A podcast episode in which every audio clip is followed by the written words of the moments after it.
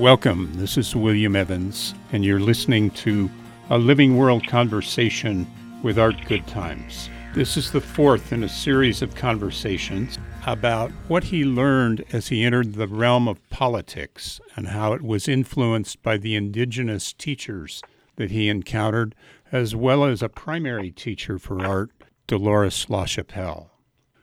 One of the steps that occurred along your uh, your process in the Black Hills in 1980 was when John Trudell said we have to step into the reality of natural rights because all yes. of the natural world has the right to exist.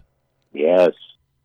And and that was what intrigued me when I came out to Colorado. I got involved uh, rather quickly with a group I heard about through uh, uh, a little newspaper down in New Mexico. It was called Earth First, and they had done an action. And I was really intrigued by the idea of putting the Earth first. That very phrase was different than anything I'd ever learned. It wasn't about Marxist, Leninist, materialist theories about uh, class structure. It wasn't about personal liberation, and it was about the earth and our relationship to it. And um, that really was powerful for me. So I, I really resonated with the idea uh, that when Dolores, I met her, she talked about deep ecology. And the really the central premise of deep ecology is that respect for all life. Everything is alive. We need to respect it all. And really, what it harkened back to, and what Dolores talked a lot about too, was indigenous wisdom, the animism that was what humans actually believed as spiritual practice for most of the 200,000 years we've been a species. Yeah. And so, as a San Miguel County Commissioner, you were invited to speak at a conference in Boulder celebrating the uh, 200th anniversary of the uh, Land Office, the BLM, the Bureau of Land Management. Yeah. And that was a powerful uh, moment for me. Um, I was good friends with uh, Patricia Limerick, who was the state historian and ran the Center for the American West. We, we'd uh, we'd spoken many times and, and had a strong relationship, and and so um, she invited me to represent county government in this celebration. We had 20 or 30 people on a, on a panel talking about various aspects of public land management and the, the Homestead Act, the things that started out in the giveaway that we did once we conquered the country and took over the land from the indigenous people. We then gave it away to settlers to improve, to develop, and that was the uh, was a, a, radical kind of move of uh, redistribution of wealth, and also was a way to settle wild west that they had taken the European uh, invaders had taken away from the people who actually owned it. But but Patricia is a real quite a character. She loves to have a skunk at the picnic. So um, here we are celebrating the anniversary, 200th anniversary of this uh, government agency, and we had uh, you know bigwigs, BLM, uh, you know directors and uh, government people, all kinds of folks from all different uh, levels of government, uh, and and past the leadership. And we have we began the keynote speech, the begin the kickoff was from an Indian lawyer telling us that all the land that was redistributed was stolen, that it was all owned before we even stepped on the on the continent, and that America would never, never really be at peace until it made reconciliation with the fact uh, of this uh, genocidal takeover that occurred. And I talked to this, uh, you know, this uh, lawyer uh, afterwards. I said, you know, what what do you mean by reconciliation? Because I was really curious how we could move forward. It was it was okay to learn this information, but information, wisdom that doesn't get put into action really kind of dies in the vine. It shrivels and dries up. I mean, it doesn't do you any good to know things if you don't act on them. And so I was really looking to how we could act on what he was telling us because this was scandalous to think about. And I had never heard anyone say that, that we would never be at peace until we made uh, reconciliation. And, and this lawyer was wonderful. He said, Art, uh, reconciliation has he called it five parts. He said, first, there's the incident, the, the, the thing that happened.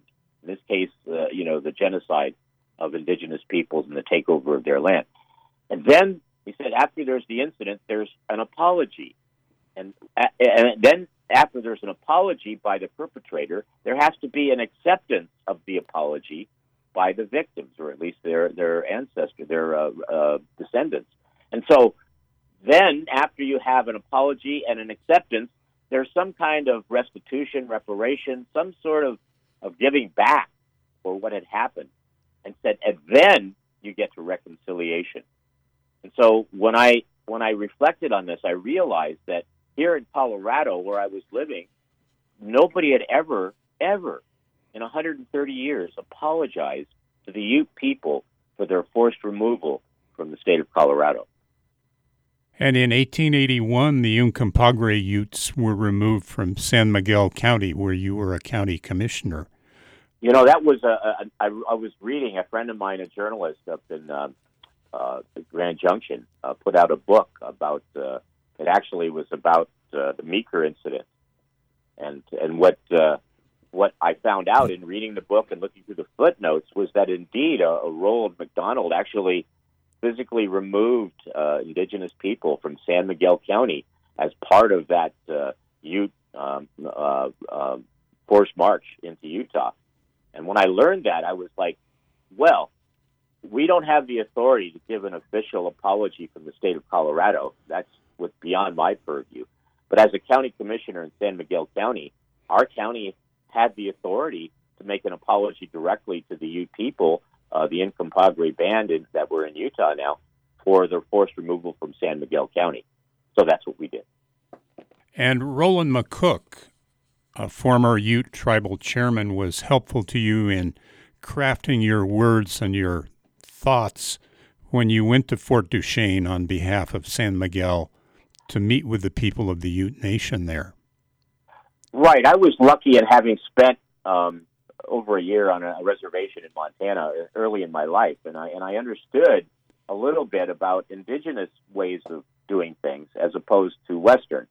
And uh, I, learned early on that you don't move fast; you consult people. You know, when I went to the the, the we talked a bit about the uh, survival gathering in the Black Hills in 1980, right? Which John Trudell, Russell Means, and people spoke on a big stage.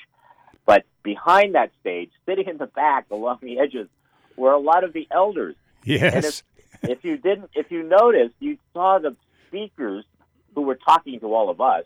You watch them before and after go back and talk to the elders. It was the elders who were instructing what was to be said. The people that said it were the young, powerful leaders, supposedly, but really, in indigenous ways, it's the elders who who share the, their knowledge and then it's oftentimes the, the younger leaders who actually enunciate it, say it out loud. So what I learned was I went really slow. I found an elder in Roland, and I worked, and I and I took a long time. It took years, two or three years, uh, to get to the point of being able to share that apology with the uh, uh, Ute tribe uh, in Utah. The uh, that was really a powerful moment, but I it couldn't have been done I mean, we could have done it quickly, and it probably would not have even been accepted. But as it was, the tribal people there that heard it accepted it. It made it to the front page of their their newspaper, and there was only it just they just printed printed out the apology, and there really was no response except for a cut line in one of the photos in which the the vice chair of the tribe said, "Well, it's about time." Well, I'd like to have you fill in a little bit more about when you realized how important respect for the elders was. Yeah, you know, um, I I'm I was an oldest child, and so I was always very respectful of my elders, of my parents, and I I followed the the instructions they gave me. I was an obedient boy. I went into the seminary, the priesthood, because I I felt like I wanted to respect what the vision of my the spiritual vision of my family was, and uh, so I was disposed to respecting elders, and it's been a part of my personality. Uh, I was part of the bioregional movement in San Francisco, and so when I came out to Colorado, I was looking to re-inhabit the place. I didn't build a house. I didn't develop property. I re-inhabited places, and I, I still do that. I re-inhabit places that are already here. Um, I, that, that's been my my traditional way of working, and so I, I think I, I I always have had this respect for elders that isn't really. Uh, Margaret Mead talks about when the Europeans came over, uh, people no longer trusted the elders because their elders didn't know what was happening. They trusted each other, their own age. And then as we've gotten more developed as a culture, it's the young people we look to. Our heroes are, you know, were when I was a kid were uh, people that were younger, that were uh, visionaries, that were singers, that were actors, that were leaders, whatever. Uh, and and even now uh, with climate change, you know, uh, we're finding the young people are the ones that are leading the charge, the people that we're listening to. So there's been a radical change, as Margaret Mead noted, in in our culture uh, of of not respecting elders, but respecting people who are young and are really in touch with the world around them. And so, um, I think the respect for the elders uh, is is not as strong as it used to be. But I think it's still important. It's not that every elder is a wise person; it's that many of our elders are wise people and have a lot to teach us. Well, and wisdom is as we touched on in our last conversation, if wisdom is is power and the power to sustain, that's a filter with which to look at all the voices and all the information. Is this an authentic power to sustain? Yeah. Yeah, and you know, by having lived through uh, you know, our lifetime. I'm 76 years old, so quarter, you know, three quarters of a century. I've seen a lot of changes, and I've seen a lot of things, and I've changed myself a lot. Um, I, you know, I went from a very strong believer in a Roman Catholic tradition to an earth spirituality based leader, uh, believes in science and spirit, uh, a combination of marriage. And so I think if we have the opportunity to pay attention, to listen, again, that, that trope of listening is so important in our lives, I think. If we listen to other people, particularly our elders, but also our young people, we start to listen to people and hear what they're saying and try to understand it. I think we just all grow wiser. We really reach that, that critical mass of wisdom that can help communities grow and thrive and sustain themselves.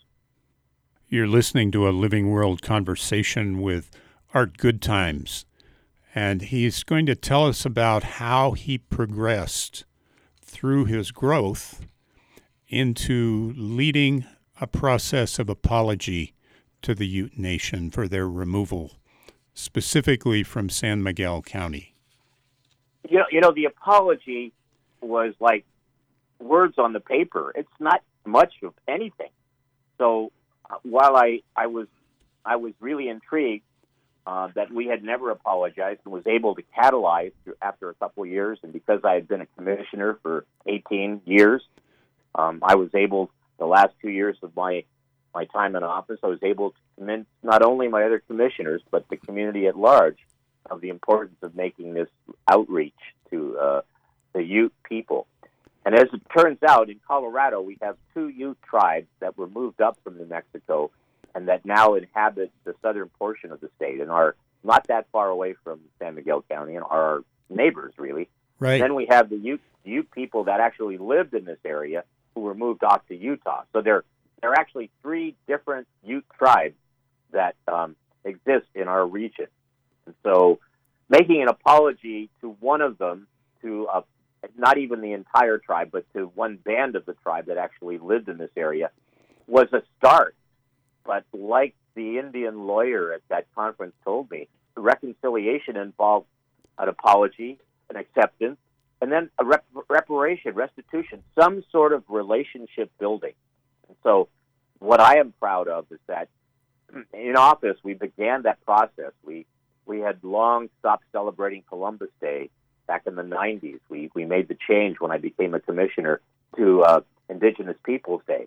And so when we did the apology, we brought all the tribal chiefs from all three tribes to Telluride. We had a, a celebration of Indigenous People Days. We had talks by all the tribal leaders. We put up a monument in the county and one of our towns. We had all of the towns in the county have resolutions that support. We, we made a big deal of that kind of a summit coming together to begin our relationship. And so that was the start. And now we are in a process of continuing relationships, deepening those relationships with programs. The Telluride Institute took on a, an indigenous program and has indigenous leaders as part of its uh, its trustees. Uh, it, it, the Bluegrass Festival just had indigenous uh, the Sihasin, wonderful uh, uh, music group lead the the bluegrass uh, event this year. Uh, the Telluride is doing a lot now, and so are many other communities in trying to reach out and make kinds of reparation, like getting rid of mascots, uh, changing names of mountains. There are communities all over the country that are doing that, and we're proud that Telluride has been part of that. I want to go back to uh, to your relationship in this process with Roland McCook. Hmm. I'm I'm impressed with how skillfully he stands and speaks on what was Ute ground, um, yes. Which is now controlled by our dominant culture. But he explains to us he's entrusting us, those of us who now live in these mountains, to care for the land in the same ways as his people did, in a Yes. good way. Yes. You know that that's that's why I ended up gravitating towards Roland when I met him, as I uh, uh, politics on the reservation or Byzantine. I learned that early on. When I when I when I got to the Crow Reservation back in the '60s, a previous cohort of uh, of, of vistas had um uh, had had managed to uh, create half the reservation uh, as enemies because one of the vistas broke up a marriage and married one of the uh, Crow elders, one of the leaders, and uh, and and and, this, and and half the reservation hated vistas right off the bat. So I, I, I realized that in tribal societies, there's often a lot more personal relationships, good and bad, and so there are oftentimes feuds and things going on that you don't understand if you don't if you aren't part of the tribe, and uh, so it's always dangerous to step in and side with one person because when you do that, you've already made enemies that you didn't even know about. Right. It took me a long time to realize that Roland had a good heart and he was the one I wanted to work with. And when I did that, I I surrendered a lot of my, you know, pushing to his thoughts and his ideas. And we did his wording for our monument. It's very soft. It doesn't talk about the bad things that happened. It talks about the beautiful things of the past and how, just as you say, he he was hoping that we, as caretakers of the land, would treat it with as much respect as, as the Ute people did. right. So that that was a beautiful vision that I I found Roland to be part of. That he really had not not anger so much, although of course you're you, you have you can't not be a little bit angry at the injustices. But his heart wasn't full of anger; it was full of love. He wanted to see the relationship with the natural world grow stronger, not a relationship of disharmony between people. You learned a lot by experience and by studying and by listening, so that as an activist, when you turned your knowledge into action, you had some real awareness and the ability to listen to who you were dealing with. it was a great gift. I really considered a gift that I was able to do that because being in politics, I, I watched as people have, with good intentions oftentimes did the wrong thing. They made big mistakes. And if I hadn't spent time as a Vista volunteer, if I hadn't spent time as an American Indian movement uh, sympathizer, if I hadn't studied about history and learned about things, if I hadn't reached out and listened to the elders in my area, I, I never could have done any of the work I've done. So I feel like I've been gifted to be able to do that. And I think if people open their hearts, they can find similar gifts in their life. Oh, I have memories of that. I'm thinking of a time when I was up on, on the flat tops with a Ute elder, and the two of us went up and and spent the night, and there'd been some rain, and I took my ponchos that had covered my sleeping bag and hung them over a bush to dry. Mm.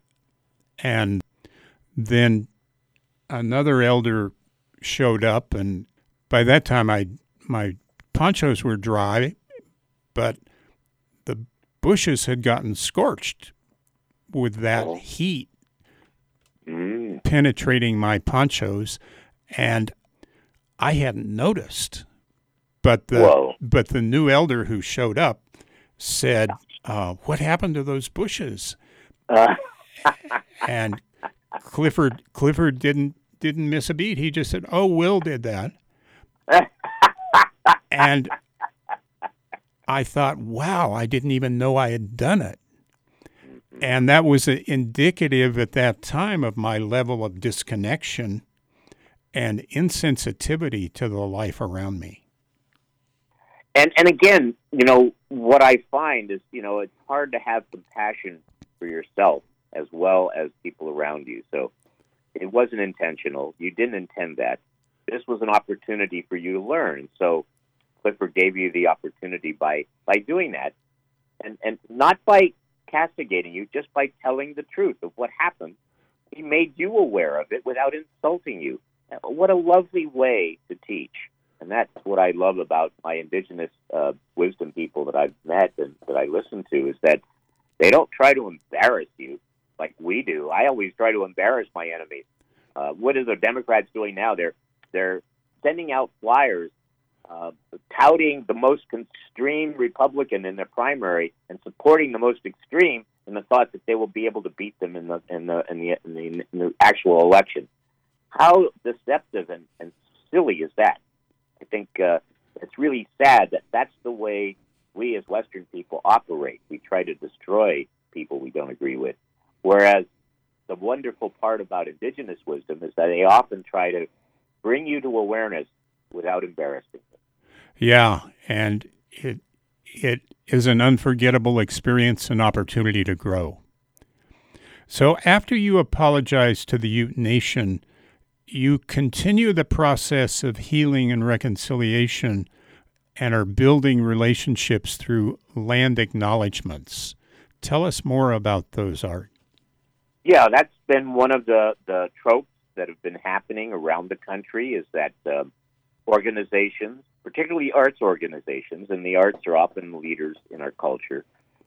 The arts organizations, oftentimes when they have events now, they will begin with a land acknowledgement of where they are, the land of the people that inhabited the land before them. Not that you can give the land back, it's, it's not possible, really. What we can do is recognize what happened. Donna Haraway, one of the feminist scholars I love, in her book Staying with the Trouble, says we can't not talk about what happened. But we don't have to focus on it and make it the, the center of our attention. We need to stay with the troubles, but move forward together into the future. And that's really what leaders like Manuel Heart on the uh, Ute Mountain Ute Reservation and Regina uh, Lopez Whiteskunk, who's who's been a great friend of Telluride, um, has really helped us understand a lot of indigenous issues. It's people like that who are reaching out to us, and we are reaching back to them, and we are starting to form a relationship, a, an understanding with each other. We stay with the trouble. Yes, there was a genocide, but we don't focus on the genocide. We focus on the fact that we are coming together now, understanding better what happened and why it happened. So, John Trudell's closing words at Black Hills in 1980 were We must act out of love for our people. We must always act out of love for the people and for the earth, never react out of hatred for those who have no sense. Isn't isn't that it's it's a it's it's very similar to the Christian teaching of turn the other cheek. But if you looked at World War II, we had Christians on both sides of that war doing just the opposite, trying to kill each other. And so to see the indigenous people actually live out this compassion, this understanding that if we move, if, we, if our hearts are full of love and not anger and, and hate, then what we manifest in the world will be love, not anger and not hate. Right. Healing brings together what's separated, whether within ourselves, our relationships with other beings, or between ourselves and our living world story. Yeah. Yeah. It's, uh, you know, I love the way Dolores would talk about things in, in the world. And, and, uh, he said, you know, you, it isn't really about discovering things. And, you know, I was always, uh, uh, uh, admiring as an Italian American. I always admired Columbus. He discovered America, of course, didn't he? Sure. But really, what what what's true is that nature, which what Dolores would say, is nature affords us the opportunity to learn.